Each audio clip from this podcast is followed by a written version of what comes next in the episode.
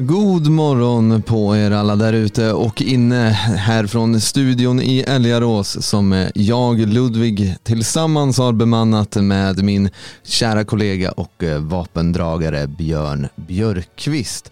Jag ska bara få lite rätt på lite kontroller här, så hoppas jag att vi kan styra den här skutan åt rätt håll.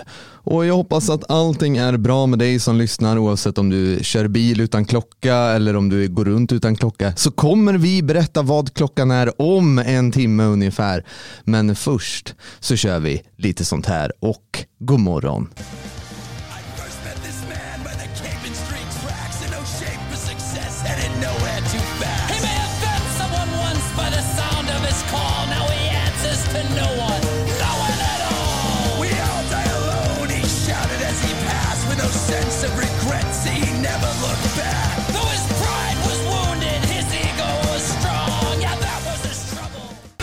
Självklart så var det Dropkick Murphys med Loyal to No One, och hjärtligt välkommen till Sveriges enda nationalistiska morgonradio. Och god morgon och välkommen till jobbet, Björn Björkqvist.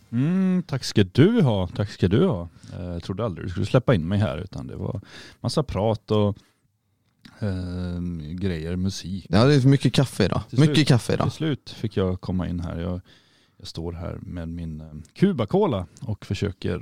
Du står alltså och dricker läsk strax efter 8:00 på morgonen vardag. Det är ju inte riktigt sant, för att jag började strax innan 8:00. Men drickandet pågår och kommer nog pågå under sändningen. Det var inte någon riktig favorit. Säg mig, vart inhandlade du denna läskande dryck med bubblor i? I... baren. Du går till en bar alltså 8:00 på morgonen också? Ja, det gör jag. Baren i Svenskarnas hus där så salufördes denna dryck, och jag fick sån här nostalgiska vibbar från när man var 4-5 år och suktade efter denna gudadryck som man kanske trodde det var. Eller så trodde man bara att man... Nej, det var de i den här filmen, gudarna måste vara tokiga, och det är Coca-Cola som ramlar ner från himlen. Aha, ja, så kanske det var. Ja, men, alltså det där är intressant ändå. Coca-Cola var ju en favorit på den tiden. Det var ju Åbro som saluförde den. Nu ser jag att det är Spendrups.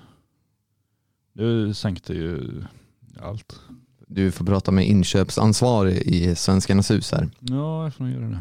Ja, och är även du som lyssnar intresserad av att kanske inte bara dricka Cuba-cola utan även slänga ett par ord med antingen mig eller Björn eller någon annan som arbetar här i Svenskarnas hus, så är ju faktiskt Svenskarnas hus öppet idag 12-17. Och du är hjärtligt välkommen oavsett om du dricker Cuba-cola eller inte. Men du är inne på någonting här tycker jag med Cuba-colan här. Att du suktar efter din barndom lite grann. Och det är sjukt någonstans. Jag måste se allt negativt här också, känner jag. Det är sjukt att våra minnen är så formade av alltså produkter. Mm. Alltså jag har ju något minne när jag är... jag vet inte hur gammal jag kan vara. Men det här snuskiga bollhavet på McDonald's. Som många barn. Det har jag så här verkligen ett minne av när jag sitter och kastar bollar på andra barn och så här, jag får inte vara kvar. Typ min mamma skämdes och sånt. Men hela den här grejen med en Happy Meal exempel. Alltså det är ju bara sjukt. Varför tog mina föräldrar dit mig överhuvudtaget? Men det är ju genialt, för det har ju ändå format ett livstidsberoende hos dig. För McDonalds. Bollhav snarare. Kanske. De är ju inte kvar på McDonalds. Men man kan köpa egna bollhav. Det kan man göra. Jag har ett hemma. Det är inte lika roligt som man tror. Nej. Det ligger bollar överallt. Jag köpte någon liten typ tältbil eller något som man kunde stoppa ner barnet i. Så var det väl 150 bollar eller något där. Och jag vet inte. Han är ju... han fyller ju 12 nu, men det ligger fortfarande... Det var så här igår. Man kan fortfarande hitta bollar på konstiga ställen, så här, de tar aldrig slut. Det finns mycket, men är det något mer så här, någon mer produkt du har som barndomsminne så här, som verkligen är med dig? Jag tänker på de här gamla petflaskorna, du vet, de hårda läskflaskorna, 1,5 liters. Ja. De kan jag sakna ibland. De gjorde så jäkla ont när så här, man slogs. Jag var ett jobbigt barn. Jag fick säga uppenbarelse här nu. Vad jobbigt det måste varit att vara förälder. Alla dina produkter handlar om hur du misshandlar andra. Ja, syskon bland annat. Så att... Ja, nej, jag vet ju att de fanns. Jag har ju mera... Vi är ju olika gamla, har vi ju upptäckt. Ja, men inte så mycket. Lite. Jag kan ju sakna de här vanliga 33 centiliters flaskorna med sån här kork som man liksom vred upp. Alltså, som, jag tänker på bara så här, det finns vissa öl på bolaget som har sån kapsyl som man skruvar upp. Nej, man skruvar inte upp den utan man öppnade den. Det var som våra vattenflaskor som vi gör här, sån här med så här plupp. Nej, det var liksom som en foliehatt på typ. Och så här, som det stack ut en flik från så öppnade man upp den. Du har aldrig sett det där. Sen bytte de ut det mot så här ringar som man skulle stoppa in fingret i och så går upp och så lossnar det alltid. Och så. Jättekul att samla på de där ringarna när man var liten och så. Sen kom de på typ att men alla har väl öppnare. Och så gjorde de så. Men inte med sig.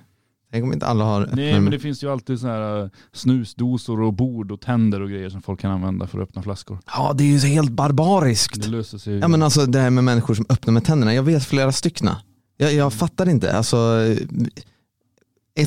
jag är lite avundsjuk. Ja, det kan jag erkänna. Men det är ju någonstans här, alltså hur gör man? Jag vill ha en så här skriftlig manual hur man gör. Så är du, lyssnar Nej, du? Men jag vet inte, alltså grejen är, jag hängav mig åt det när jag var lite yngre. Och öppna med tänderna? Ja, men sen så var det en kompis till mig som gjorde det så bara typ gick halva tanden av. Oh. Och då kände vi att vi avrundar. vi lägger ner det här nu liksom. Så här. På Radio Svegots eminenta chatt på appen Telegram som heter Radio Svegots chatt så är det en lyssnare som förklarar att han aldrig har kunnat öppna med en snusdosa. Men det måste, är man snusare så tillhör det tillhör själva det fina med att snusa och kunna öppna kapsyler. Alltså jag brukar alltid med mig en öppnare. Har du det? Ja, jag har alltid med mig en öppnare. Har du den på sån här som man får liftkort i, du vet sån här, så här, så du bara har den i bältet och bara kan öppna hur som helst så du tappar den aldrig. Nej, jag har den på nyckelknippen. Ah. Så att jag tappar den sällan ändå. Sen kan jag ju alltid öppna med snusdosor och tändare och allt man hittar liksom. Jag kan ta typ en kompis och bara böja på örat på honom eller något. Är det så? Alltså, nej. Det är helt fan, alltså jag är helt fascinerad. Öronen är för mjuka. Ja, men för jag lyckas öppna på så här bord någon gång, men det slutar ju med att man har ju liksom halva bordet i näven sen. Det, bara, oj. Det är såna små tuggor på bord överallt där människor gör så. Ja, verkligen. Det är en fascinerande förmåga jag tycker människor kan ha. Och det skrivs även i chatten. Det är också så här, har du varit med om när någon öppnar i så här, med ögonbrynet? Ja, det är coolt. Det är riktigt coolt där.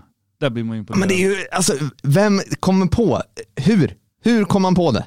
Men det är väl klart att man har tänkt... Oga boga, den svarte mannen i mig säger åt mig att öppna en kapsyl med ögat. Alltså hur? Nej, det är den vita mannen som söker utmaningar. Nej, vita män tar så här två pinnar och bara okej, här kan jag skapa en civilisation med. Inte så här, hur använder jag min kropp och öppnar olika grejer. Alltså, vad öppnar folk mer med? Det funderar jag på. Jag tror att bara fantasin sätter gränser. Ja, så köp lite kapsyldrickor och så testa och lägg gärna in på chatten på Radio Svegot chatt hur just ni öppnar kapsyler. Den som gör det mest fashionabla sättet och kanske makabra sättet vinner, får en förbrukning av en läsk av mig när du kommer till Svenskarnas hus.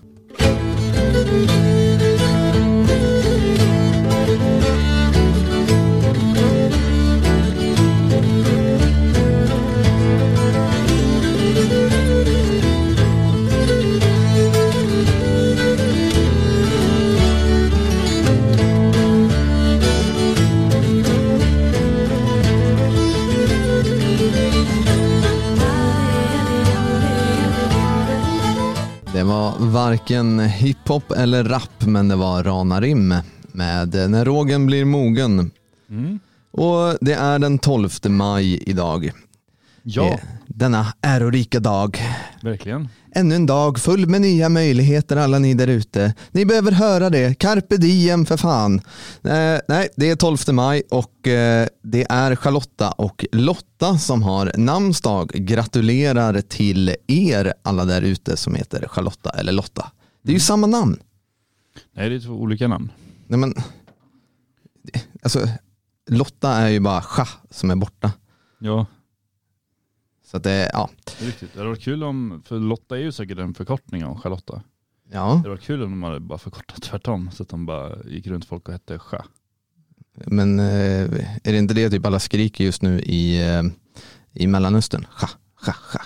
Det är ju hela semitiska språkuppbyggnaden. Okej, då hade det inte varit kul. Om de nej, det hade inte. Däremot Charlotta är ju en feminin form av Charlot som betyder lille Charles på franska. Också ganska feminint namn. Ja, och ska man koppla det till Norden så är det ju då Karl, självklart. Fri man och Charlotta betyder då således fri kvinna. Så Lotta är egentligen samma namn som Karl? Ja, det var precis det jag sa. Mm. Inte samma namn, men kan ha samma innebörd. Precis likadant, sa du. Jaha, sa jag det? Ja. Nu är du på mig sådär och ska rätta mig i absurdum sådär. Men vi gör som vi brukar göra, Björn, och vi tar en titt på dagens datum i historien. Ja, det gör vi ju. Jag tycker inte att det har hänt något spännande grejer egentligen. Aj, alla i Piteå blir jäkligt sura på dig nu. Jag tror inte de blir det, jag tror inte de bryr sig så mycket. Piteå stad inrättas detta datum. Ja, det är inte att den bildas, den får väl... Men den får väl stadsprivilegier antar jag. Ja. Eller? Ja. Eller så uppfinner de stan då. Jag la bara in att den inrättas. Ja, det är alltså Sveriges 58:e största tätort. Jaha. Ja, det är ingen stad längre. Och jag tänkte säga jag ska skratta elakt, men sen kom jag på att det kanske inte är lämpligt, så att jag gör inte det. Men varför blir man vadå, sjönk befolkningsantalet så pass mycket att man blev av med det då, eller? Men jag vet inte, för jag står ju i detta nu och lär mig. Ja, jag bara kastar ut frågan här lite grann. Piteå låg under medeltiden vid nuvarande Öjebyn, där handel företogs med samerna i Piteå Lappmark. 1620 fick Olof Buta i uppdrag att göra stadsplanerna för Norrland och Finland. Och då blev det en stadsplan för Piteå. Så det höll de på att pyssla med där. 1667 ritades... Då ritade man hur Piteå skulle se ut. Det gjorde man i Stockholm. Och satt man där och... Sälla skämpa, här ska det ligga en stad. Ja, där lägger vi Systembolaget. Eller vad de nu hade för något. Nej, jag vet inte. För jag ser ingenting om att de ska bli av med några stadsprivilegier. Men det står ju bara att det är en tätort. Mm. Men jag menar, är Åmål en stad så lär ju Piteå vara en stad. Jag kan inte svara på det. Men jag kan verkligen inte svara på det. Jag har aldrig varit i Piteå, men någonting säger mig att en stad som är upprättad i handel med samerna är det Sveriges renaste stad. Ja, det är det. Ja, vi fortsätter i dagens datum i historien. Och ska jag ta den eller?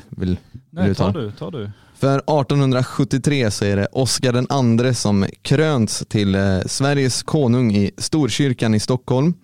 Och det här blir faktiskt sista gången som en svensk regent krönts får kronan på huvudet. Hans efterträdare Gustav V väljer att avstå från själva kröningen som numera är tradition.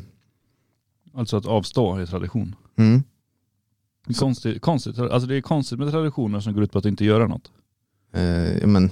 Är inte det alla så här, svenska traditioner egentligen? Bara, kom nu, alla ska dansa runt granen. Alla svenskar, det är ju traditionen. Bara, nej, jag tror inte det. Fast folk gör ju det ändå. Eller kanske inte så mycket runt granen. Det är ju sällan folk har plats i lägenheten så här, och tar dit storsläkten och ställer en gran i mitten och dansar runt den. Men... Jag har nog aldrig varit med och dansat runt julgranen. Alltså på så här större jul, alltså mer offentliga sammanhang, absolut. Ja. Men aldrig i det privata liksom, hemma hos någon sådär. Nej, men det förekommer väl inte. Det är ingen som har bjudit in mig. Nej, men det är väl ingen som har så stort. Nej, vad är det för människor jag känner? Bo större så jag kan dansa runt era gran. Ja, men det är ju knippet det där. Men så här midsommarstånd. Nej, men alla högtider går ut på att göra någonting. Alla traditioner går ut på att göra någonting. Utom då kröningen. Ja, men jag blir så här... Alltså, kungablivandet som går ut på att inte göra något. En fin gammal tradition från Gustav V. Alltså, men man har ju en kröningsprocess ändå. Alltså det har man ju, men det är väl bara själva grejen att sätta kronan på huvudet då.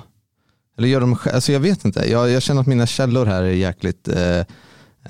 otillfritt de är inte bra helt enkelt. Nej, dåliga källor. Ja, skit. Vi går vidare till 1912, för då grundas Brynäs IF. Så till alla er hockeyfantaster som håller på Brynäs idag kan ni fira lite extra eller hata lite extra. Och hoppar vi vidare till 1926. Vad gör de då? Vilka då? Brynäs IF spelar hockey. Aha. Ja. Bara där. Ja, men ja. Borde de heta hockeyklubb?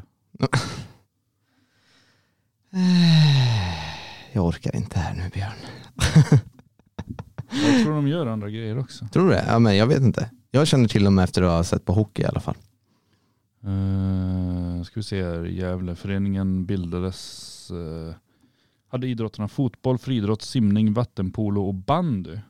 Sen tillkom hockey någon gång senare. Ja, sådär ja. Ja. Jag tycker 39, att de 39. Jag tycker att ner bandysektionen och startar hockey istället. Så där ja. Vattenpolo då. Hur är Brynäs IF i vattenpolo, denna megasport? Jag vet inte. Kolla upp det så ska jag ta nästa dagens datum i historien här. För detta datum i historien 1926 så är det Umberto Nobile som flyger tillsammans med Roald Amundsen, denna norska polarforskare. Man flyger över Nordpolen med luftskeppet Norge. Och det blir den första flygningen över Nordpolen. Även om det senare kom amerikanska flygarduon bestående av Richard Byrd och Floyd Bennett som hävdade att nej, vi var där 3 dagar innan ni flög över. Vilket historien hävdar är nog lite bullshit. Sådär. Men den som är intresserad av Amundsen och de stora pionjärerna under den här eran i de europeiska folkens historia tycker jag lyssna lite på gamla och nya stigar, för det finns ett avsnitt kring de stora polarupptäckterna där med bland annat mig och Jalle Horn och Magnus Söderman om man rotar runt lite i arkivet där. Just det. 1921 så vann Brynäs IF finalen i både fotboll och vattenpolo. Och det är typ det sista spåret jag hittar av deras vattenpoloverksamhet. Sen nämner de inte mer om den på sin hemsida. Jaha, man slutade på topp helt enkelt. Eller så gick det bara ut för och det vill man inte berätta om. Ja, historierevisionism det där. Ja, det är det och det uppskattas ju. Ja. Här är en intressant grej för dig, Björn. Mm. För dagens datum 1968, det var inte bara skit som hände det året med studentrevolter och så vidare.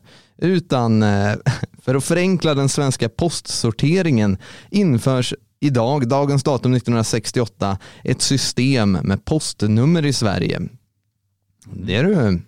Klart vi ska jubla över byråkratiseringen och organiserandet av medborgarna under statlig översikt. Men det här, fram tills dess har posten sorterats efter ort. Mm. Vilket har inneburit att postsorterarna har varit tvungna att lära sig samtliga postorter i hela landet. Ja, inte det stenhårt. Fatta vilket hantverk och gå runt och bara kunna det där. Jävla, ja, det är ju superhäftigt. Alltså... Ja. Folk gnäller sig. Åh, nej men jag har autism och alla andra bokstavskombinationer. Vad ska jag göra egentligen? Ja, postsorterare. Ja. Kan du alla Sveriges postorter? Du är lämpad för arbetet. Ja, jag tycker det är lite synd att det har fallit bort. Men såklart mer användbart system idag. Jo, så är det. Däremot, jag måste vara så här emot lite grann. För... Alltså postordersystemet är ju längre söderut, alltså så börjar du med 2, 3, 4, 5, 6 sådär. Mm. Och ju högre i landet, ju högre siffror har man. Mm. Förutom Stockholm som har 1. Ja. Nej, men det är ju fel. Alltså Stockholm ligger inte söderut i Sverige. Nej, men Stockholm är ju först. Nej, men jag gillar inte det. Varför ska de vara först? Liksom? För att de är huvudstad. Vadå huvudstad liksom? Ja. Ja, men. Det är så vi har lagt upp det. Vi har bestämt att det ska vara så. Vi har varit överens om det. Har vi verkligen det? Jag vet inte. Har vi väl? Ja, jo, men det har vi väl kanske.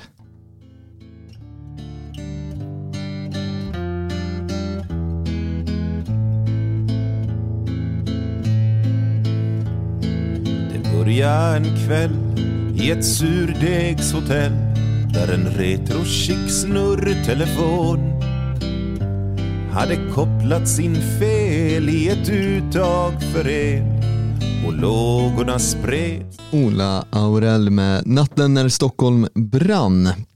Fantastisk liten visa. Han är ju stockholmare för övrigt också. Lite självdistans där. Ja, men det måste man ha. Jag har lyckats den senaste tiden så här lyckas reta upp lite stockholmare. Jag träffade ju några i lördags och de bara vi lyssnade på veckans hädelser hur du avskyr staden. Och så var det någon som frågade, du har ju varit hemma hos mig i Stockholm. Var det så hemskt? Så... Ja, det var det. Ja, nu vet ni. Uh-huh. Nej, men så är det självklart inte. Men låten med Ola Aurell är i alla fall riktigt, riktigt trevlig och bra. Vi är inte klara i historien, känner jag. Nej, okej. Ja. Eller känner du det? Känner du dig klar med historien? Vi har ju historiska födelsedagsbarn. Precis, Gustav Vasa. Han skaparen av Vasaknäcken. Nej. Landsfadern. Men möjligen en inspiratör till det. Liksom till Vasaloppet. Som var en kung också. Ja, och hade ett... jag vill inte förminska Gustav Vasa egentligen, men det har gjort så mycket så jag känner att jag får fortsätta. Alltså hans frisyr. Alltså, det är skägg och hår i ett. Men det var ju the shit på den tiden. Alltså. Ja, alltså ta tillbaka det här. Jag önskar att jag kunde ha sånt, alltså gå runt med den typen av kläder alltså på ett visst sätt. Jag tror det krävs en viss självdistans. Ja, i dagsläget. Jag menar, kan Jimmy Åkesson dyka upp i folkdräkt och bara, nej så. Vilket jag tyckte var en bra grej, absolut. Det var det verkligen. Sen,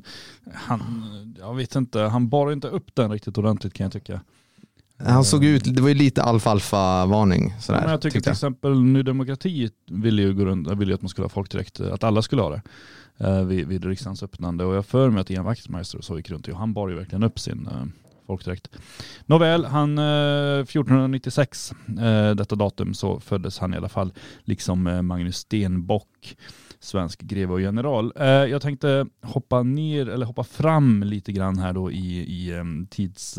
Ja, titta där. 1869 så föddes Albert Engström, konstnär, författare. Sin tids underhållare på sitt sätt kan man säga. Det var ju han som gjorde den här Kräftor och kräva dessa drycker, bland annat den målningen. Eller propagandaaffischen. Alltså han var... förespråkare för sprit. Ja, det var ju i samband med den folkomröstningen där så tog han ställning för spritförsäljning medan många andra tog ställning emot.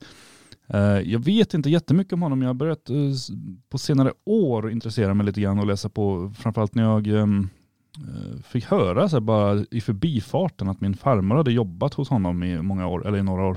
Ja.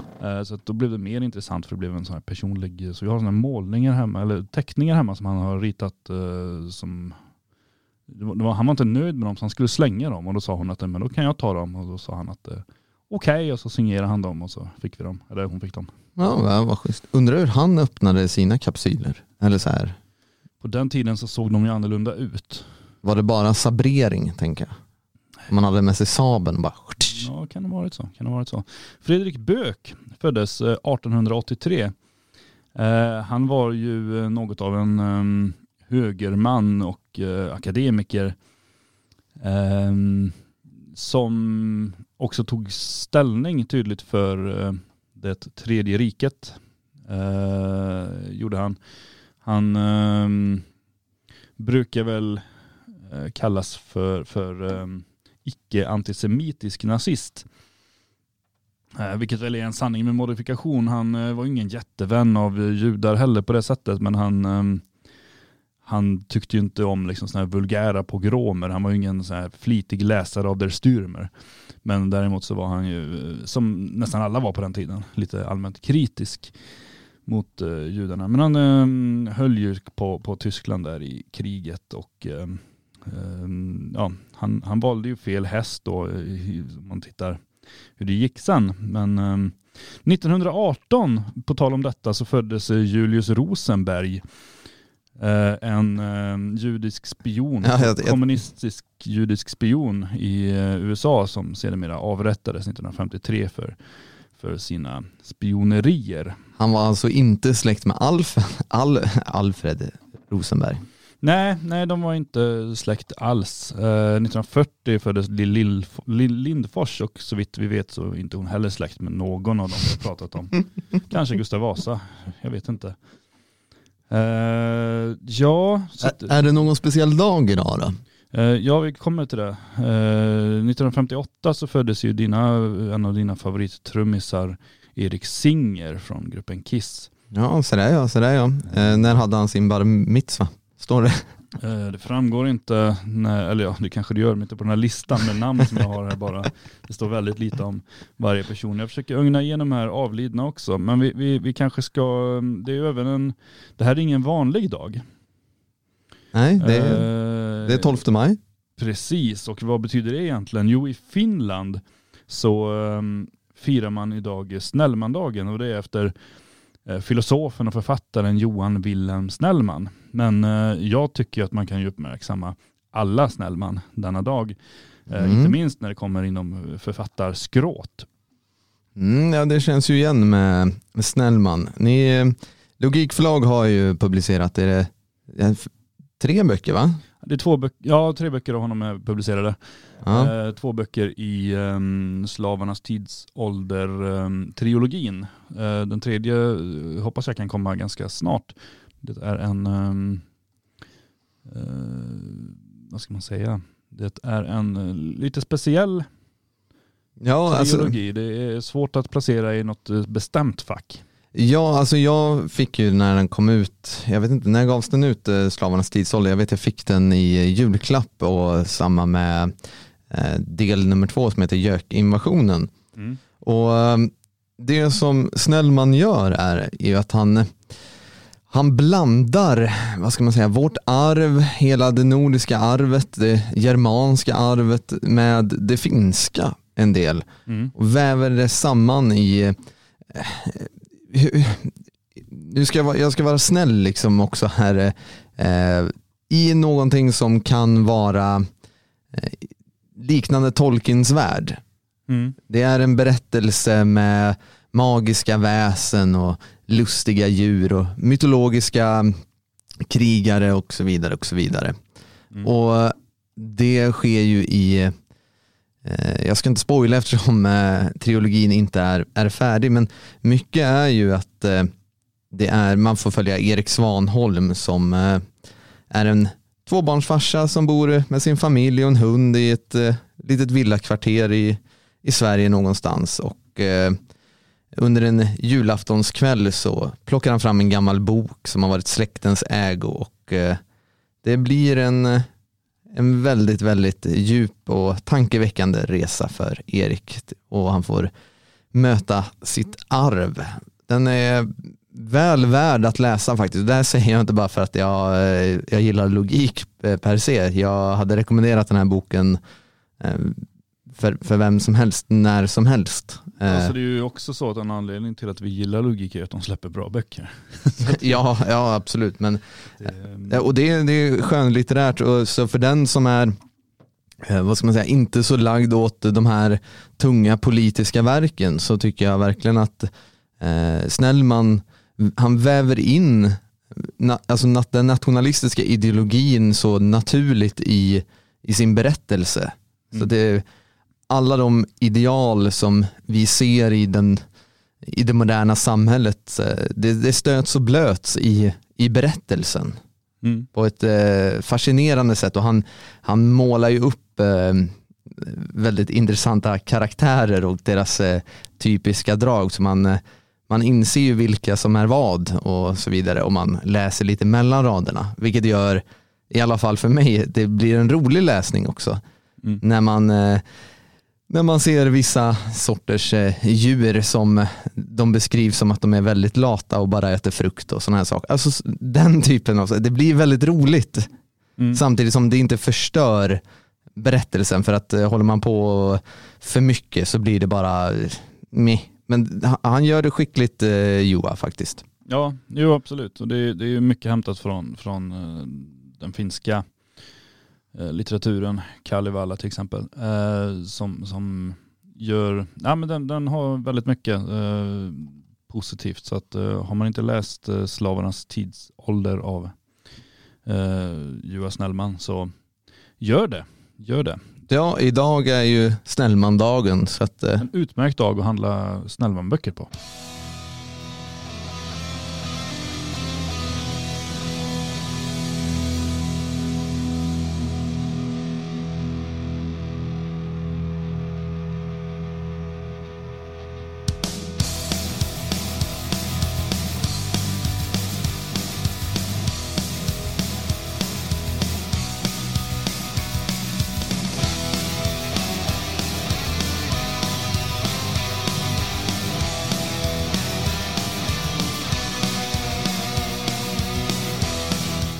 Ultima Thule med Ravens. Björn, har du sett det här programmet Amazing Race någon gång? Det var lite populärt för några år sedan. Du vet, när man ska ha med sig en kamrat eller någon förälder eller flickvän. Utan människa. Och så ska man springa, man ska flyga runt. Och det här var ju innan hela klimathysterin. Så fick man så här uppdrag. Man skulle ta sig på olika ställen i världen så här. Just det. Ja, jag har nog sett något avsnitt av det. Ja, vem hade du tagit med dig om du fick göra en sån här strapats? Oj, jag vet inte. För att vi är ju under press, det är utmaningar, dels fysiska och liksom mentala utmaningar, och sen så ska du sitta tätt med den här människan, du vet, i något jäkla indiskt ghetto, och det är liksom kastlösa överallt som bajsar på gatorna, och så ska du du och jag tror vi hade klarat kanske 3 dagar, sen hade vi börjat så här: nej men jag lämnar dig i det här indiska gettot där, för att du drar massa dåliga one-liners hela tiden, Ludvig för bövelen, och sen hade jag suttit där och blivit kastlös. Men vem hade du valt? Att så här, men den här människan hade jag velat ha med. Du får välja precis vem du vill. Sen kan du ju låtsas att någon kändis exempelvis kanske är väldigt intressant att ha med. Ja, men jag vet inte, för jag tänker ju i ena stunden att man vill ju inte ha med en kvinna, därför att nej, men därför att på många ställen i världen så är ju kvinnosynen inte speciellt bra. De måste springa runt liksom så här, lägga mer fokus på liksom att hålla tafsar och sånt borta. För det har man ju varit med om en del sådana länder man har varit i liksom, att ja, eller i Sverige. Ja, jag vet inte, nu rör inte jag mig så mycket ute i Sverige. Så att, nej, så då tänker jag väl kanske en man då. Men jag vet inte. Jag hade ju tyckt det var schysst att typ ha med sig Ola Aurell som vi spelade förut. Så bara så att han kunde underhålla mig hela tiden. Ja, men det är ju så här. Det blir ju att man inte lite så här, men den här människan hade jag lyckats bra med. Men jag menar, jag hade tyckt det var... Men inte vet jag, alltså så här, Lasse Kronér liksom, släppa runt på. Jag hade haft skitkul. Sen är han säkert så här, lite bara jobbig och dryg mot alla andra, men mot mig så ska han vara snäll liksom. Nej, men och jag har hört gott om honom. Du får gå runt och se till så att han tafsar på andra istället. Ja, precis. Nej, men jag vet inte vem det jag tänker är. Jag tänker visserligen Andersson hade ju varit schysst. Komikern. Ja. Vet du vad som är så hemskt? Det är folk som har så här bara, det är folk, jag har fått det, höra det, för bara, ni är lika. Bara, nej, jag är inte lik honom, jag vill bara så. Nej, jag ser inte. Nej, eller hur? Tack. Nej, tack. Inte, nej, jag vet den här människan. Inte alls, han är ju rolig. Ja, jag menar det. Nej, men jag tänkte det så här som du bara, men tänk om man har med sig sin fru eller liksom bättre hälft. Borde inte det vara liksom det självklara valet egentligen? alltså någonstans här, men det är okej att dela liv och barn och hem och allting, men nej, vi ska inte ut och göra utmaningar i världen för bövelen. Nu är det tävling, älskling. Jag ska vinna. Eller liksom hur? Nej, men det hade man väl kunnat göra. Men jag tänker, vem ska ta hand om barnen under tiden? Och sådana saker. Ja, tänk om man blir stannad så här. Ja, men om vi tar bort barnen. Jag tänker att man bara fastnar i så här shopping. Bara, åh, titta älskling, billiga kläder. nej, men alltså det, nej, inte så. Hon låter ju precis så också. Nej, det gör det inte. Nej, men grejen är att jag tror att det hade, alltså för min del, jag hade nog kunnat tänka mig det där, men det, jag skulle nog vända på andra sidan, för att vi är båda ganska tävlingsinriktade, så att jag tror, ja, hon hade nog presterat bättre. Jag hade varit liksom ballasten i en sån utmaning. Jo, nej, men det är klart, det har varit ett kul äventyr med sin bättre hälft, helt klart. Hade det varit. Jag bara svävade iväg och fick välja kändisar och sånt. Ja, nej, men så det är ju också kul. Alltså det vill man ju göra det också. Ja, jag vet inte. Men sen samtidigt, man vet ju många av de här som är väldigt roliga är ju fruktansvärt tråkiga i vanliga fall. Vem? Namndroppa. Vem är tråkig egentligen? Som är rolig på... Ja, typ Robert Gustafsson tror jag är en tråkig jäkel. Han är ganska tråkig, men han är ganska tråkig även på scen, får man ju säga. Han drar ju mest gamla vitsar som han snappat upp. Så han går runt och samlar vitsar i en pärm och sen läser han upp dem. Men han är ju duktig, men han nej, men jag vet inte, det är ganska många sådana där. Den jag kommer på precis just nu, men han är inte heller jätterolig på scenen, men det är ju David Batra. Fruktansvärt tråkig människa utanför scenen. Jaså? Ja, jag kan tänka mig att han var ganska stojig liksom. Jag har hört han i en del poddar och sådär, där han dyker in som gäst och sådär. Oerhört tråkig människa. Ja. Det var där jag tänkte typ Per Andersson, för att han verkar alltid vara rolig. Ja, men... Ja. Batra är en sån som skriver sina vitsar och så här analyserar dem in i detalj och håller på innan han släpper dem. Per Andersson är en sån som bara uppstår. Ja, men sådana gillar vi. Det är lite så som vi arbetar här på Sverigevakten. Det bara uppstår grejer sådär. Mm. Vem hade du som lyssnar, vem hade du valt att springa ett så kallat Amazing Race med om du hade fått välja? Jag känner att jag inte hade valt någon, ursäkta ni alla som har några åkommor. Jag är för tävlingsinriktad. Jag hade inte valt någon med något fysiskt handikapp. Så här, jobbigt att vara förstående. Så bara, men jag har klumpfot här liksom. Varför valde du mig, säger Josef Goebbels till mig. Jag bara, men kom igen, spring nu för fasen. Ja, det är så här, rullstol i bergen hade varit jättebra. I Malä. Bara, håll mig nu. Bara, ja, men det blir jobbigt liksom. Men, ja. Det skulle ju vara för att inte vara sämst själv liksom. Ja, det är ju en rätt smart taktik. Man väljer någon som är riktigt, riktigt komaliggande. Springer. Nej, men någon som ja, det blir lite enklare att se bra ut i alla fall.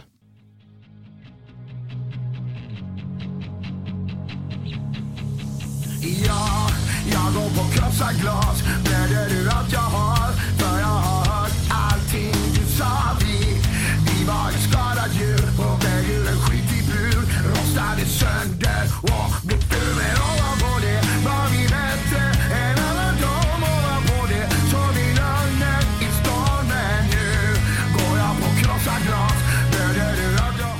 Lilla syster med krossat glas. Och anledningen varför vi pratade lite om Amazing Race är denna.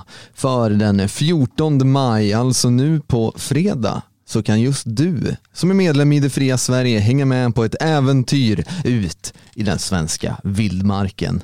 Medlemmar i det fria Sverige har satt på sig ryggsäckarna och vandringskängorna och ger sig ut i Tiveden nationalpark för en hel helg av äventyr. Så om du är medlem i det fria Sverige, in och häng med på detta äventyr. Anmäl dig på friasvenskar.se. Förutom dessa äventyr och strapatser i den svenska naturen, så tror jag också det kommer erbjudas en hel del gemenskap och roliga minnen för livet faktiskt. Mm. Det låter extremt roligt, och jag är jäkligt nästan besviken på mig själv att jag inte kan, men jag har andra åtaganden i livet som gör. Och HC till dig i chatten, Amazing Race är ett vitmaktprogram. Ja, det man kan tolka saker olika. Så är det. Det händer mycket i Mellanöstern. Vi pratade om konflikten Israel-Palestina igår då Hamas hade skjutit någon liten raket mot Israel och sådär. Igår kväll så öppnade helvetet löst, kan man säga, om man får tro en del. Hamas högkvarter sprängdes i småbitar och jag tror ni är många som har sett bilderna på när det här höghuset faller till backen. Hamas svarade med att avlossa över 300 raketer från Gazaremsan mot Tel Aviv. Någonting israelerna tänkte, haha, vi har lurat amerikanska skattebetalare på pengar och köpt Patriot-missiler och har våran Iron Dome som de kallar missilförsvaret. Det som har höjts nu röster kring i Israel är många som, varför funkar inte missilförsvaret? Och självklart är det liksom tråkigt när civila drabbas och sådär, men så kan det gå när man lurar andra människors resurser och ska försvara sig själva. Sen jag kan tänka mig i alla militära liksom synsätt man kan se, 300 raketer är nog en utmaning att bekämpa. Ja, det är nog en utmaning som vår statsminister hade sagt. Det är nog jäkligt svårt. Men vad är det vi egentligen ser som händer i Palestina och Israel just nu? Är det ett nytt storkrig eller upptakten till ett krig som Wolfgang Hansson på Aftonbladet uttryckte det? Är det en ny intifada från Palestina mot Israel? Och på sikt, vad kan den här konflikten egentligen innebära för Europa och Sverige, Björn? Ja, det kan ju naturligtvis leda till nya flyktingströmmar kan det ju göra, och då brukar Sverige stå där med öppna armar och tala om internationell solidaritet. Framförallt om vi har sossestyre så vill man ju släppa in så många palestinska väljare man kan. Så det är ju inte helt osannolikt. Samtidigt så, jag menar, det här pågår egentligen hela tiden i olika storlek bara. Det är ju inte så att bara, oj, va? Är de inte riktigt sams där nu? Utan de har ju varit osams i så länge de har försökt samsas om den där platsen. Så. Ja, och nog innan det också. Innan det ens fanns en plats att bråka om för Israels del, så ska man säga, den judiska befolkningen har väl aldrig hållit palestinier särskilt högt i synen på människor. Vilket de inte har gjort med några andra människor heller. Ja, beror väl lite på hur man ser det. Det har ju inte funnits någon så här historisk på det sättet konflikt, utan konflikterna mellan judarna och palestinierna blossar ju framförallt upp i samband med att den sionistiska rörelsen växte fram och man bestämde sig för att vi ska lägga vårt heliga land här, eller vi ska lägga vårt land här. Då satte man igång med olika terrorgrupper och sådär som började angripa såväl palestinska som brittiska mål, och sen de här terrorgrupperna utgjorde ju sen så småningom grunden för det israeliska försvaret. Så att våldsamheterna inleddes ju där någonstans innan, när det bara bodde en del judar där, så samsades de ganska bra med såväl kristna som muslimer på platsen. Men det var när de började komma på att det här ska bli vårt. Det var då konflikterna drog igång ordentligt. Ja, och den stora inflyttningen av judar från hela världen bosatte sig ju där. Så att det är mycket som händer, och tyvärr är det ju många civila som har fått stryka med. En hel del barn har det rapporterats om, vilket alltid är tragiskt när det sker. Och vi pratade lite om det igår, Björn, hur den här konflikten delar liksom den svenska oppositionen. Oppositionen mot rådande liksom invandringspolitik och mångkulturhysterin som vi har i Sverige, så brukar ju den här frågan splittra mer än vad den förenar. Och det är inte bara i oppositionen den frågan är liksom brännande, utan det är ju i hela samhället. Vi har pratat om en vänster som har approprierat hela palestiniernas kamp till sina egna, liksom, sin egen kamp. Och det är alltid intressant när människor lägger sig i den här konflikten på ett eller annat sätt. Framförallt i Sverige. Mm. Och då finns det ingen mer intressantare än Sara Larsson, som aldrig kan hålla tyst och måste tycka någonting om allting. Och Sara Larsson ger sig in i den här debatten kring Israel-Palestina. Det är Hamas skickar raketer och Israel fosforbombar eller någonting. Det har de nog inte gjort denna gången, men det får vi nog se snart. Mm. Men hon anklagar Israel för att vara en apartheidstat. Någonting hon lägger ut på Instagram inför sina 6 miljoner följare. Det är lite lustigt. Och hon skriver så här på Instagram att vi måste stå upp för judar i hela världen som utsätts för antisemitiskt våld och hot. Men vi måste också ställa till svars en stat som upprätthåller apartheid och dödar civila, finansierat av amerikanska dollar. Sen fortsätter de och skriver: det ena behöver inte utesluta det andra. Det som händer just nu i Palestina är en skam. Ett brott. #FreePalestine. Mm. Vet Sara Larsson vilken bransch hon rör sig i? Underhållningsindustrin är ju även den ganska tudelad, där det sitter en del människor med ganska stort kapital och inflytande som har sina åtaganden för Israel. Samtidigt så är den fylld av vad ska man säga, vänsterartister som lutar en hel del åt Palestina i den här konflikten. Så jag misstänker att Sara Larsson kan hamna i lite kläm för det här. Nej, jag tror det är ganska lugnt. Hon kan alltid luta sig liksom mot sina extremkommunistiska värderingar, och då är det ganska fritt fram. Det finns ju ganska så framstående judiska antisionister också som alltid klarar sig där. Så att jag tror inte att det är någon större fara. Hon klarar sig alltid. Ja, hon har ju en tendens att göra det. Sådär. Men vad tror du, Björn? Alltså, oavsett hur den här konflikten, om den eskalerar eller lugnar ner sig, om vi ponerar att den kommer att eskalera, är det ett stort inflöde av palestinier vi ser? Kommer det bli, som du sa innan, alltså ökade flyktingstormar? Hur kommer den här, kommer vi få se väldigt många araber eller så kallade syrier, för att nu är man palestinier istället och flyr från det här? Ja, det är ju inte omöjligt. Och sen är det ju ändå, vi ska ju ändå komma ihåg att i Palestina så finns det ganska många människor som redan är svenska medborgare. De har kommit hit i tidigare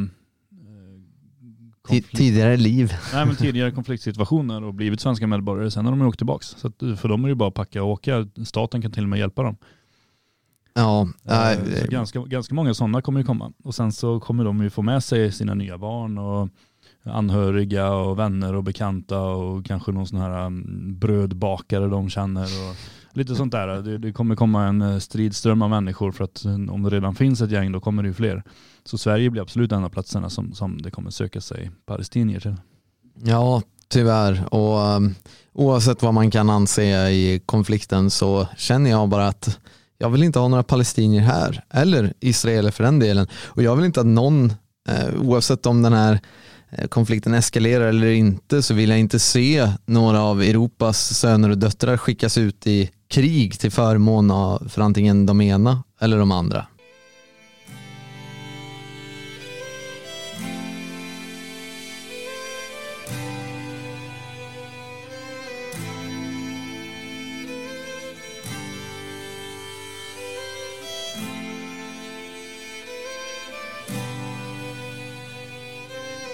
Shots shattered in the peace of night. Just another firefight for the people of this little town. But for the dying soldier, when he's feeling 10 years older as he's lying face down on the ground. Ferox med Another Man's Cause. Och jag tänker att vi ska ta en titt på någonting riktigt, riktigt sorgligt här, Björn. Vi ska ta en titt in i den svenska skolan som... Trots vad Stefan Löfven och Socialdemokraterna hävdar så är det ingen solskenshistoria direkt. Du har utlovat en sak, Ludvig. Vad har jag utlovat? Ja, för ungefär en timme sedan sa du att om ungefär en timme kommer jag berätta vad klockan är. Ja, och klockan är 7:07. För dig som inte har en klocka i bilen, och där vet jag att Björn hade behövt en radiopratare som förklarade vad klockan var. Mm. Har du ingen klocka i bilen, Björn? Nej. Nej, du förlitar dig på Radio Svegot istället. Det är bra. Du är en bra människa. Ja, jag försöker hålla mig där omkring. Sen brukar jag ha en telefon med mig, men jag hittade inte den när jag skulle sticka här nu på morgonen efter jag hade sprungit runt och gjort massa grejer. Ja, så kan det vara.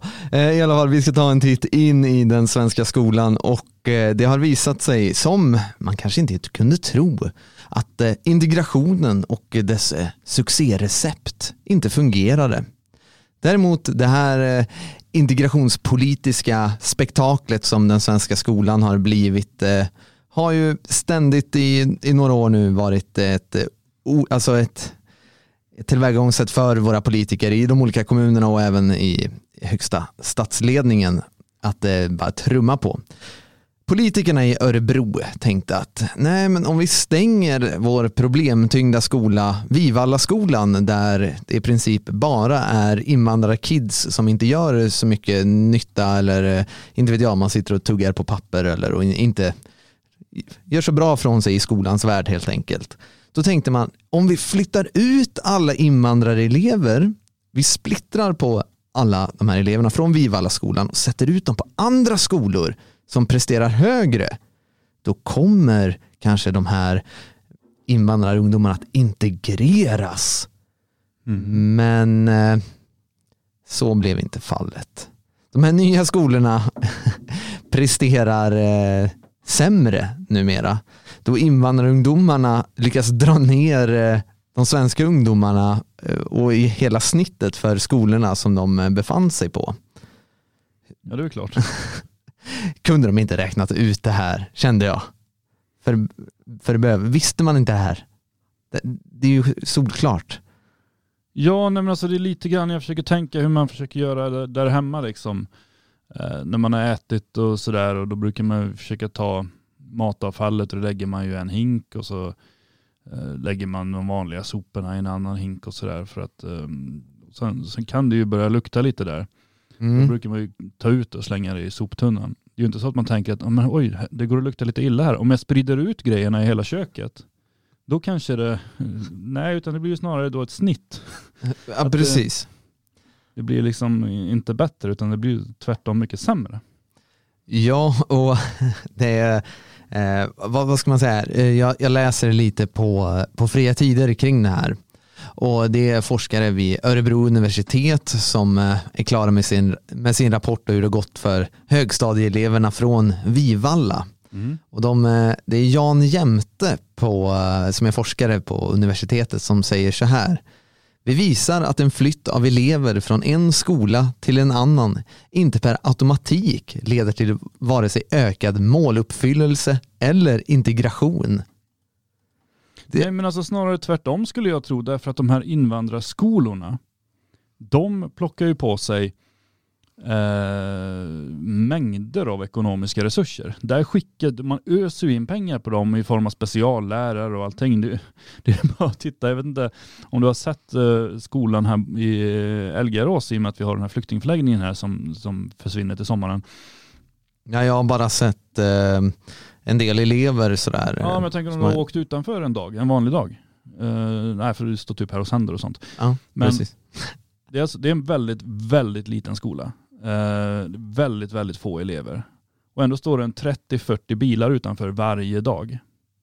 Med speciallärare. Med specialpoliser eller som kan gripa de här liksom. Nej, men de är rätt skötsamma så. De håller sig för sig själva och så här.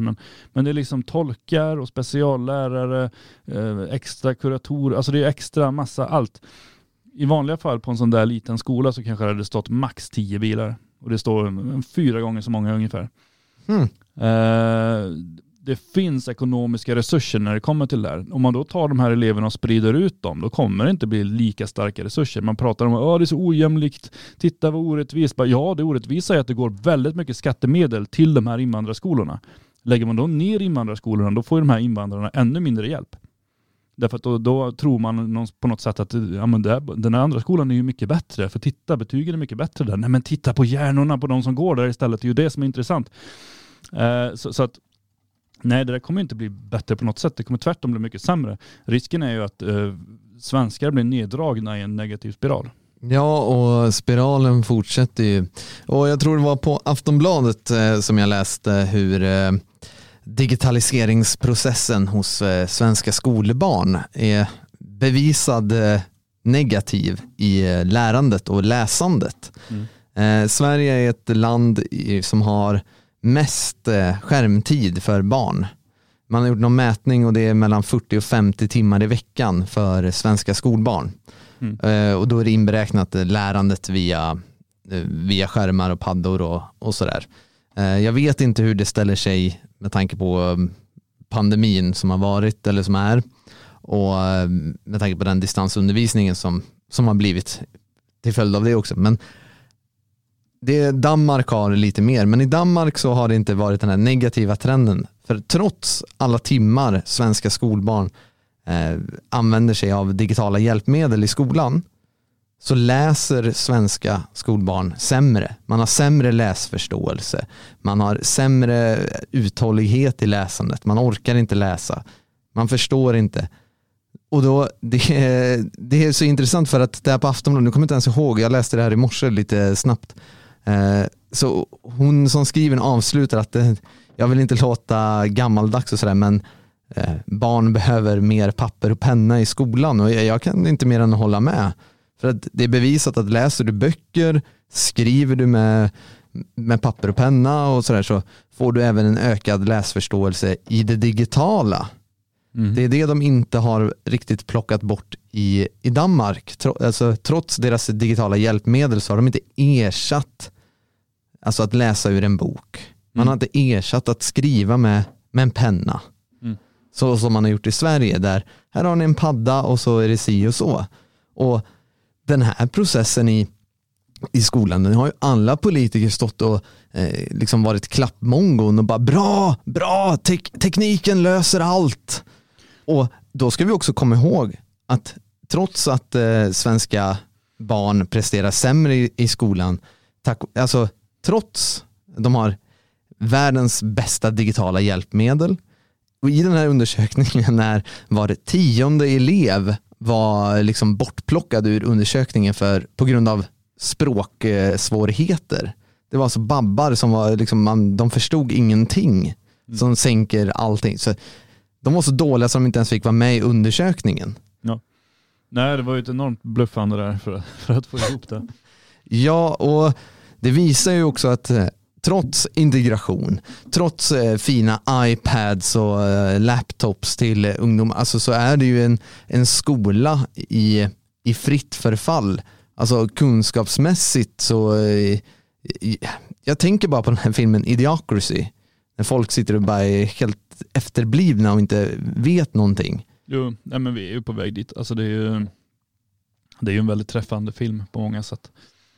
Ja. Vad ska man säga? Vi har en väldigt tragisk utveckling där det är så många olika saker som inverkar. Dels har vi den här massinvandringen där vi plockar in barn som skolan egentligen inte är anpassad för.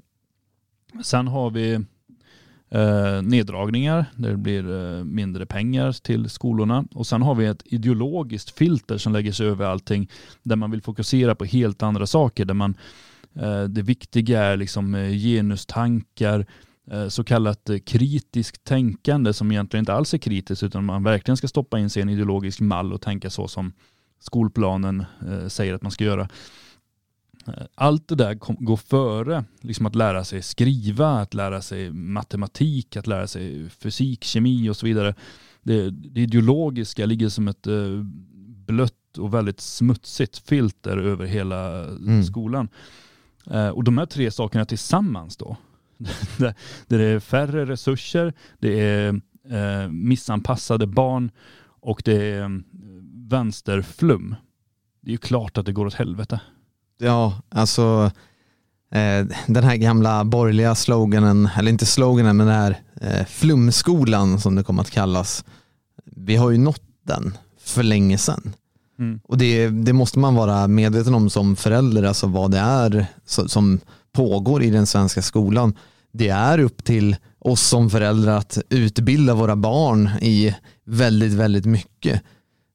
Jag tänker bara på när jag gick i plugget, alltså nu låter jag säga gammal igen, men när jag gick i plugget, det man kunde kanske beklaga sig över då, och som många klagade på skolan efter man har tagit studenten, var ju för många, jag fick aldrig lära mig hur man betalar en räkning eller vardagliga saker. Som att skolan måste lära människor hur man lever hela tiden. Men det kommer ju vara det på liksom maxad nivå. Bara, jag kan inte öppna en dörr. Skolan har inte lärt mig det. Alltså, det kommer, nu tror jag inte så dåligt om svenska barn, om svenskar, att man inte kan öppna en dörr. Vi har högre IQ-poäng än så. Men det jag menar är bara att rent kunskapsmässigt så riskerar väldigt, väldigt mycket av vårt vetande i hela liksom, den västerländska kulturen riskerar att gå förlorad med den generation som växer upp i svenska skolan idag. Jo men verkligen. Nej, men jag kan ju i och för sig tycka att varför inte lära ut hur man betalar räkningar och sånt. Alltså, jag skulle gärna kunna säga att man byter ut sexualkunskap mot familjekunskap till exempel, där man lär sig hantera ett hushåll. Nu är det ju sånt man ska lära sig av sina föräldrar och sånt där, men hur ska man lära sig det av det när liksom det är föräldrar som båda jobbar flex och precis. Du ser aldrig dina föräldrar för att de är för upptagna i en karriär och alltså man har ju lagt all form av uppfostran på staten. Jo, så är det ju. Så är det. Så att, nej, det finns ju helt klart mycket att förändra i den svenska skolan.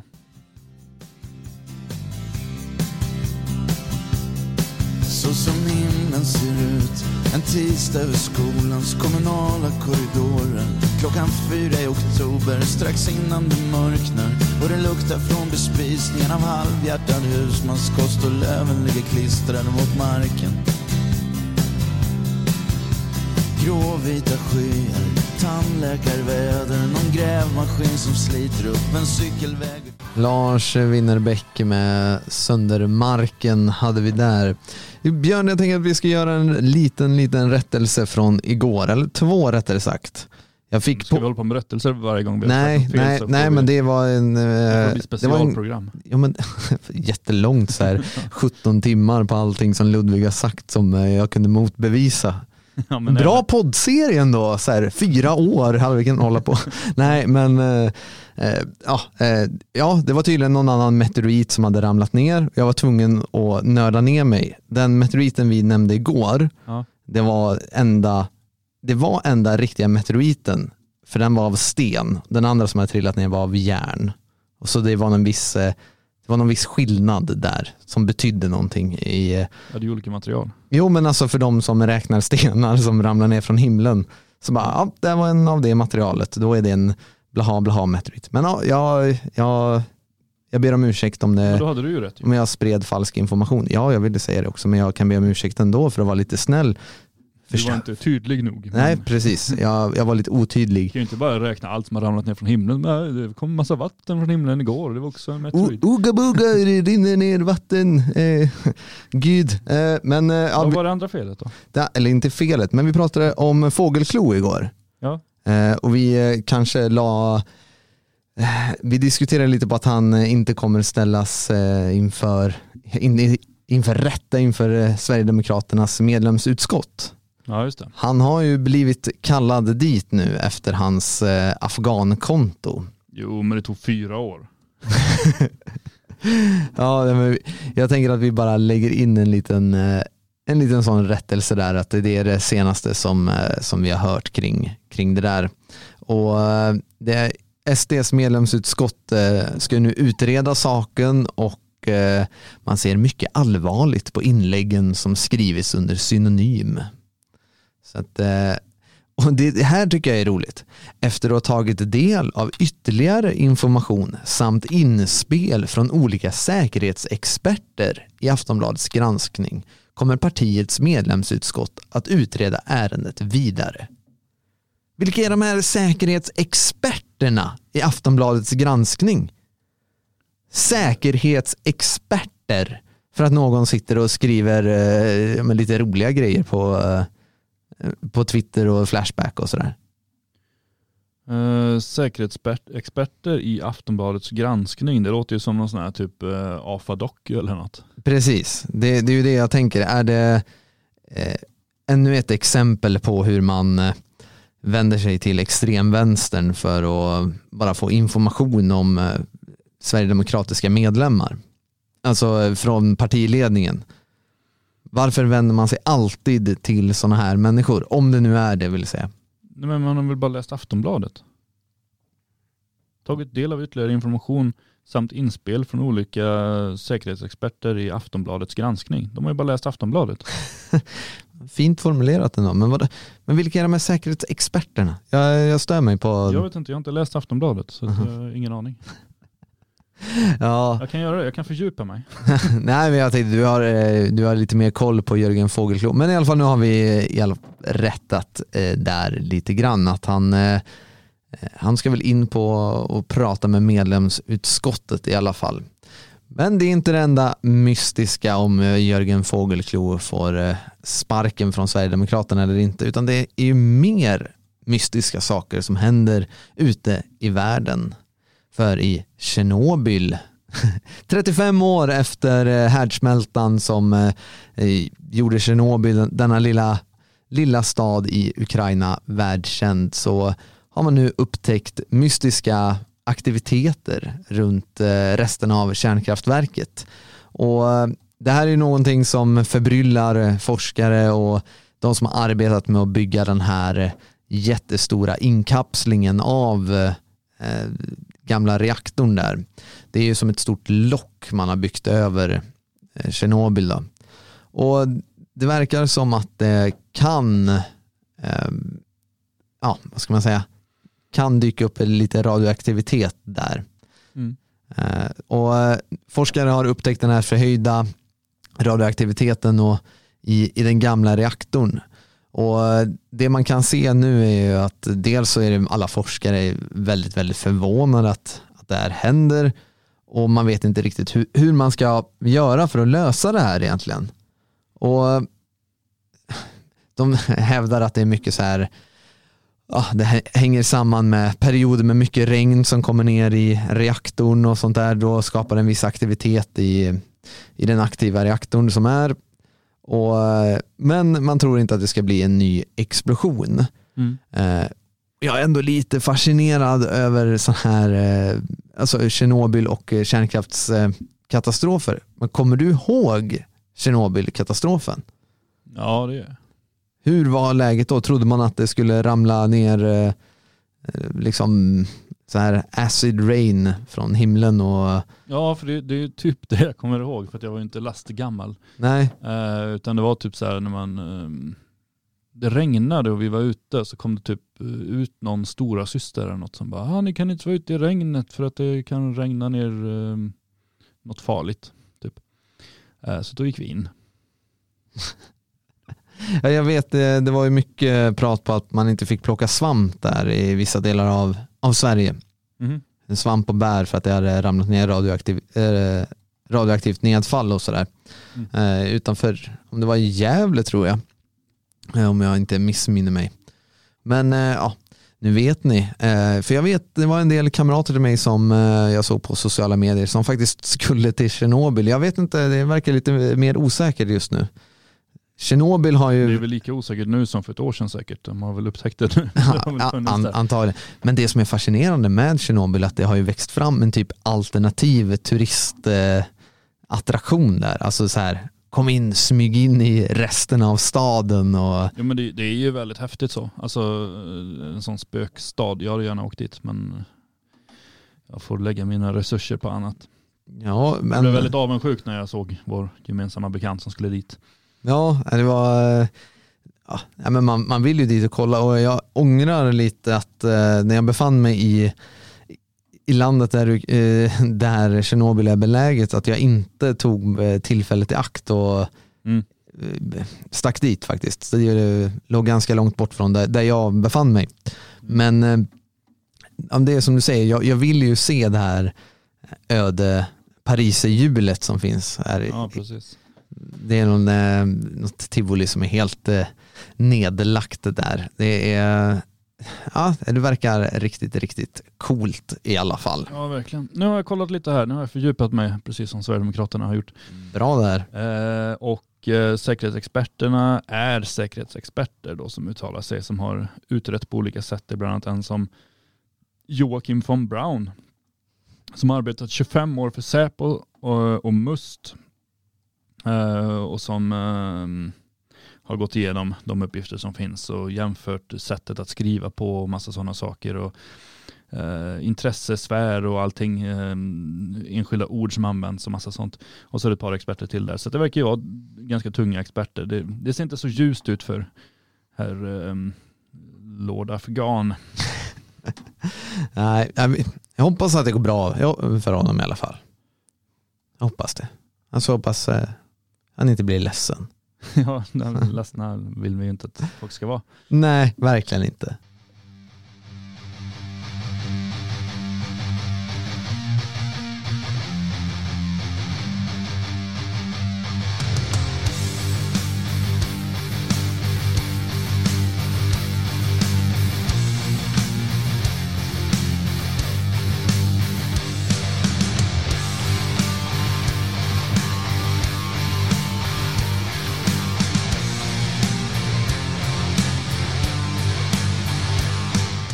Torsvrede hade vi där. Känner du att det finns några fördelar med att vara vit, Björn? Ja, jag vet inte. Det är inget jag går och funderar på jättemycket. Nej, det är ju många som funderar på, ser fördelar när man är vit hela tiden. Det är bara genom din hud så är du en del av maktstrukturen som förtrycker alla andra folk hela tiden. Och, ja, det är en fördel. Ja, och det finns ju fördelar, ja, på vintern. Man får lättare i sig D-vitamin och sådär. Sen finns det, ja, vi nämnde det förut, om att öppna en dörr. Det är en fördel. Man har en viss kognitiv förmåga som särskiljer sig från andra. Men det finns även andra som har upptäckt fördelen med att vara vit. Det är en svart man som helt enkelt klätt ut sig till en vit man när han har genomfört ett stort antal inbrott i CBC i Los Angeles. Den här svarte mannen som heter Rocky Prowell, som är 33 år. Han har blivit gripen misstänkt för ett 30-tal inbrott i trakten kring Los Angeles. Och polisen, när man efterlyste på amerikanskt maner, man ger ut en bild då. Har ni sett den här mannen? Och då är det en vit man på bild som, ja, den här människan har begått massa inbrott och sådär. Jag tycker mer han ser asiatisk ut. Ja, lite så. Men ja, i hyn vit. En dålig pixlad polisbild. Ja. Har du tänkt på det? Man ser inte händerna. Nej. För det visar sig att Rocky Prowell är ju då svart och har använt sig av en ansiktsmask. En sån här latexmask som är...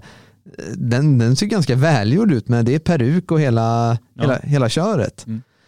Så han insåg nog lite fördelar med att vara vit, för att det var en bra maskering för honom som svart. När det här uppdagades så valde polisen i Los Angeles att plocka bort bilden. Och detta efter man har efterfrågat allmänheten, och de drabbade efter fler övervakningsbilder. Sedan raderar man det här inlägget, bara plopp, borta. Det här har aldrig hänt.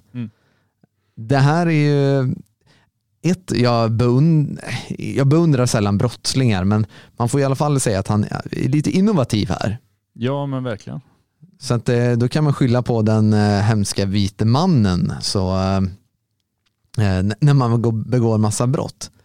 Men Den ser jätteobekväm ut, den här masken. Alltså, tänkte du kränga på den där liksom? Ja, men det är väl...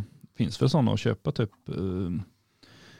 Det är nog ganska obekvämt att ta på sig dem, men det ger ju ett trovärdigt intryck. När jag ser den här bilden så tänker jag ju att det här är ju en...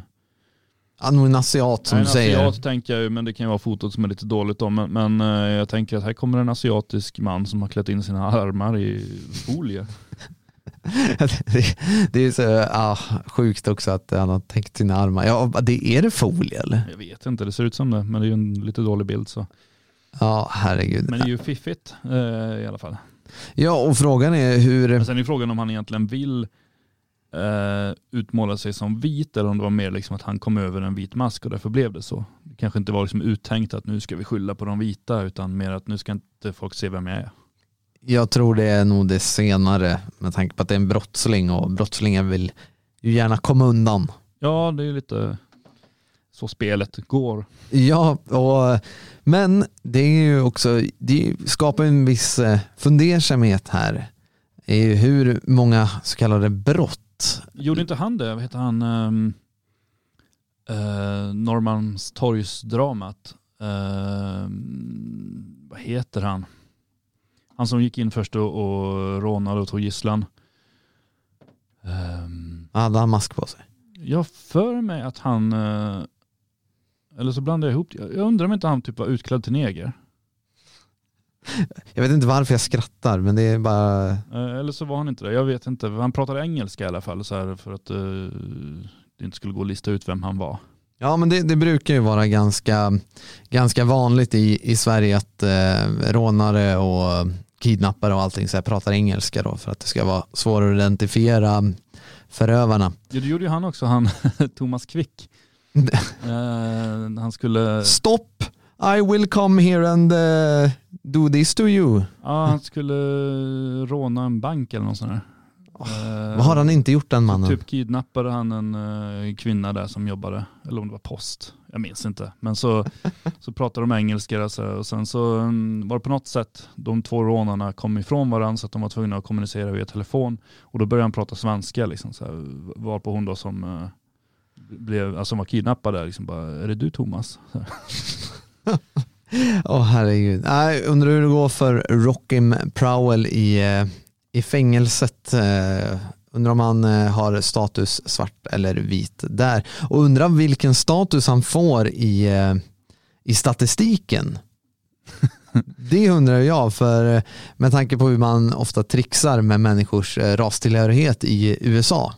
Många så kallade hispanics glider ju in i det vita fältet och sådär. Ja, men han räknas nog som svart. Han är jättesvart, ska ju tilläggas. Ja. Och undrar hur vanligt det här fenomenet kommer bli i Sverige. Eller om vi redan har det. Jag vet inte, jag är för illa bevandrad i den kriminella miljön. Så att, undrar hur många såna här masker.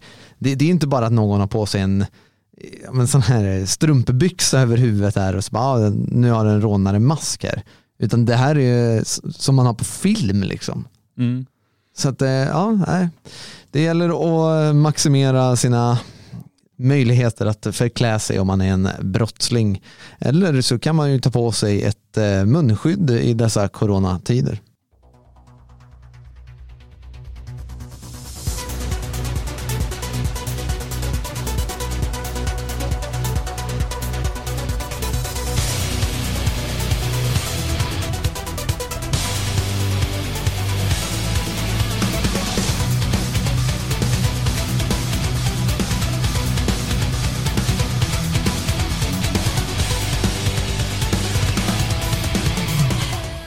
Amarante med Maximize hade vi där.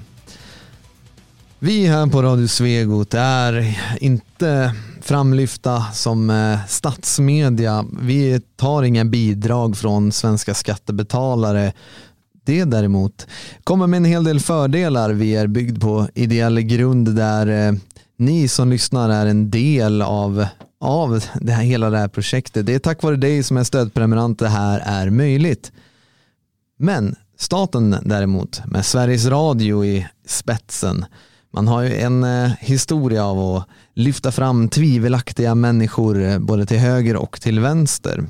Och redan 2019 så avslöjade Samhällsnytt, eller Samnytt, att den så kallade YouTubern, rapparen och Instagram-profilen JCBUS, jag vet inte hur man ens uttalar det där. Han är numera känd som Big Drippa. Han uppmanade till mord på vita personer i syfte att svarta ska ta över Sverige.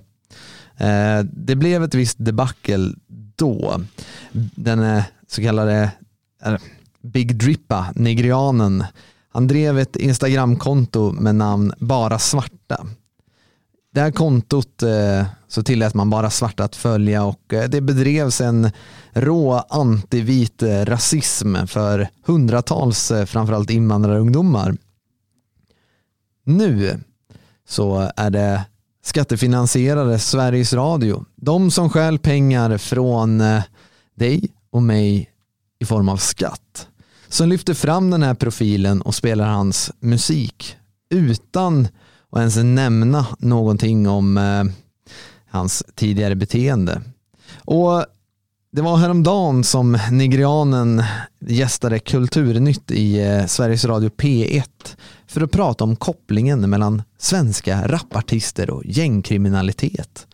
Amanda Lindström på Sveriges Radio ställde inte en enda fråga rörande hans antivita och antisvenska rasism, om vi ska kalla det så. Och i det här klippet i Kulturnytt så görs även reklam för både hans musik och hans YouTube-konto. Mm. Vad skönt att vi slipper sånt här, känner jag, på Radio Svegot. Jag kanske hamnar i min egna lilla bubbla här när vi sysslar med Radio Svegot och sådär. Men om vi ställer Radio Svegot och den fria medien å ena sidan och staten och de etablerade radiokanalerna å andra sidan, så är det ju fullkomlig skit som vi ser och hör hela tiden. Det är någon nigerian som förklarar att de ska ta över Sverige och bara sitter där på hans YouTube-kanal och är svart och hatar oss. Nej, alltså fan, ursäkta språket där, men att man inte kan smita från tv- och radiolicens. Ja, det är olyckligt. Är det. Jag fick precis upp den här artikeln nu också då på Nya Dagbladet. Jag vet inte, lite grann kan jag ju känna att Sveriges Radio kanske missar målet en aning. Jag vet inte hur många av vad heter han? GC Bus. Eller Big Drippa. Ja, jag vet inte hur många av Big Drippas fans som lyssnar på Kulturnytt på P1. Jag tror inte målgruppen finns där riktigt, utan det är ju mer, jag vet inte riktigt vilka som lyssnar på P1. Jag lyssnar ju på P1, men när jag måste åka bil. Men annars, för de berättar vad klockan är. Ja, de är ganska dåliga på det. Då är det bättre att lyssna på P4, för att då blir det ju nyheter varje halvtimme. Men det är ju lite småkonstigt, tänker jag. Alltså att de väljer där just Kulturnytt på P1, en kanal som liksom bara batikhäxor och jag lyssnar på. Ja, och att man helt enkelt glömmer av i ett prat om koppling mellan svenska rapartister och gängkriminalitet. Och bara, men finns det någonting resentiment mot det vita samhället och de vita människor? Alltså, men frågan. De är ju inte intresserade av det, för de delar ju samma värdegrunder. De delar ju samma hat mot vita människor. Samma förakt mot att det finns vita människor i Sverige. Precis, och det är ju det som sätter fingret på hela det här. Det är att oavsett om det är Amanda Lindström som sitter där och är någon dum radioreporter, eller om det är Big Drippa, liksom svart nigerian som hatar oss, så delar de ju just samma värdegrund. Mm. Det är vad våra skattemedel går till. Det går inte till någon fri media överhuvudtaget, där du som konsument kan välja där, ja, den här produkten tyckte jag om, så därför vill jag betala för den här. Mm. Utan det här stjäls från dig och mig och alla er där ute. De stjäl pengar för att bekosta, för att ta dit liksom en nigerian Big Drippa liksom. Nej, jag orkar inte. Jag blir upprörd här. De stjäl för bövelen, alltså från allting. Alltså, vi pratade om hur den svenska skolan har gått ner sig totalt. Om det nu hade hjälpt att kasta pengar på skolan, vilket det inte gör i dagsläget, men så hade det kanske hjälpt. Jag hade hellre sett att mina skattepengar går till liknande projekt som skola än det här. Det är dags att lägga ner public service totalt alltså. Ja, så jag hade ju hellre sett att man höjde lönen för regeringen än att pengarna gick till Sveriges Radio.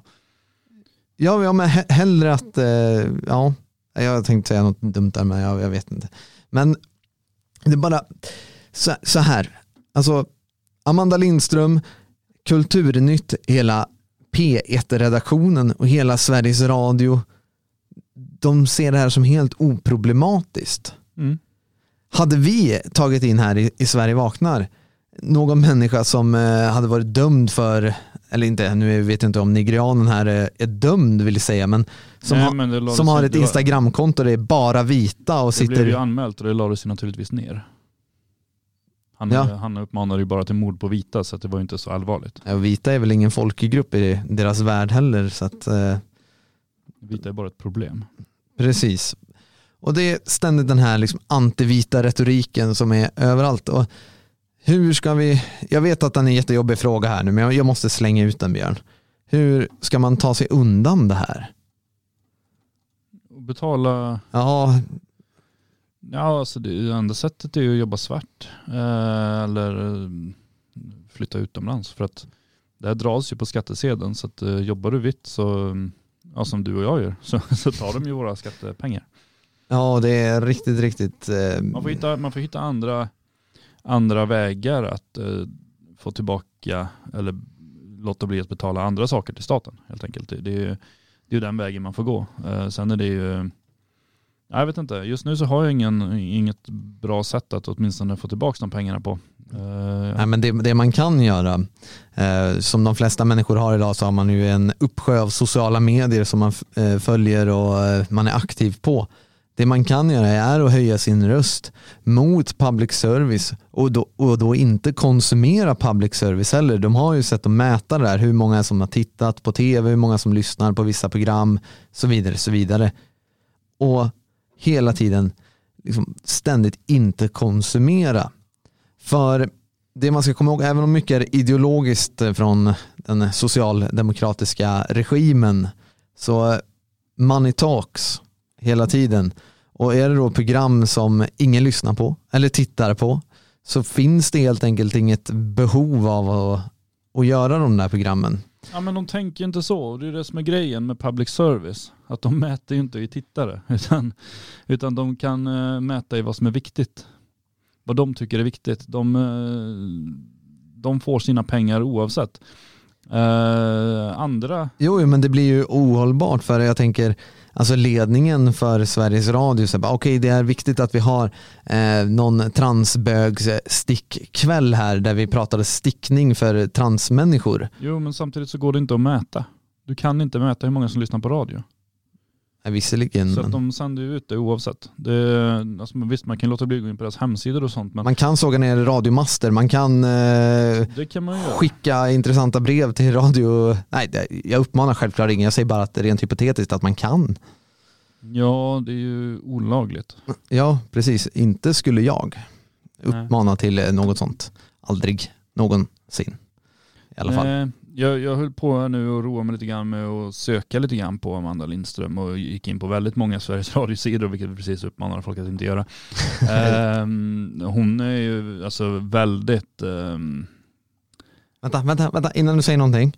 Jag vet inte hur människan ser ut, ingenting. Kan hon gilla en del vänsterprojekt och sådär? Är det något sånt du hittar? Har hon en sån här ful stickad... tröja som bara vänstermänniskor har på någon bild, kanske? Jag hittar väldigt få bilder på henne. Jag hittar ett LinkedIn-konto som är väldigt intetsägande, kanske för att jag inte är inloggad. Hackade, Björn. Hackade, du är hacker nummer ett. Men jag ser ju hennes artiklar på Sveriges Radio. Ja. Och det är väldigt, väldigt mycket. Hon kämpar för några svarta busschaufförer som behöver få sitt tillstånd att köra hem sina nigerianska kompisar från den här kontinenten. Eller? Nej, bara köra buss i Kumla. Och sen är det problem på en skola. Och det har vi pratat om, att det är problem på skolorna. Det hon lyfter fram här som hon tycker är viktigt 2020 gjorde hon det, problem med diskriminering och kränkningar på skolorna. Bland annat har en elev gjort Hitlerhälsning på ett klassfoto. Då blir det reportage. Då rycker hon ut illa kvickt. Mycket sådana grejer är det hon arbetar med och brinner för och tycker är viktigt. Ja, den viktiga reportagen.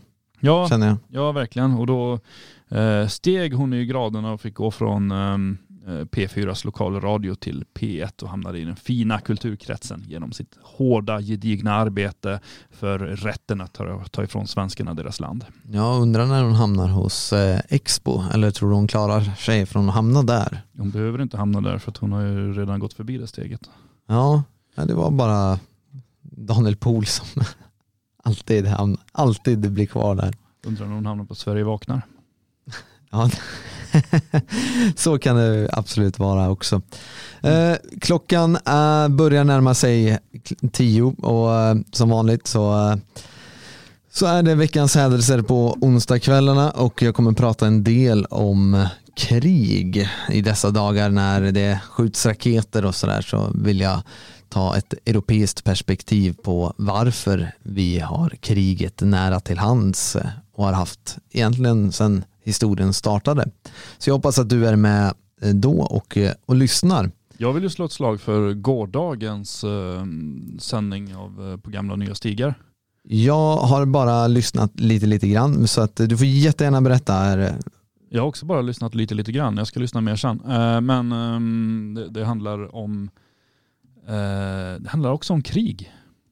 Gör det. Och om det verkligen alltid är rätt att bara stå utanför krig och tro på den här neutraliteten. Och han utgår ifrån en bok som släpptes tidigt 1900-tal i samband med första världskriget. Väldigt intressant program lät det som. Jag lyssnade en kvart, sen kom det andra grejer emellan, men jag ska lyssna färdigt på det idag, hoppas jag. Så lyssna på det.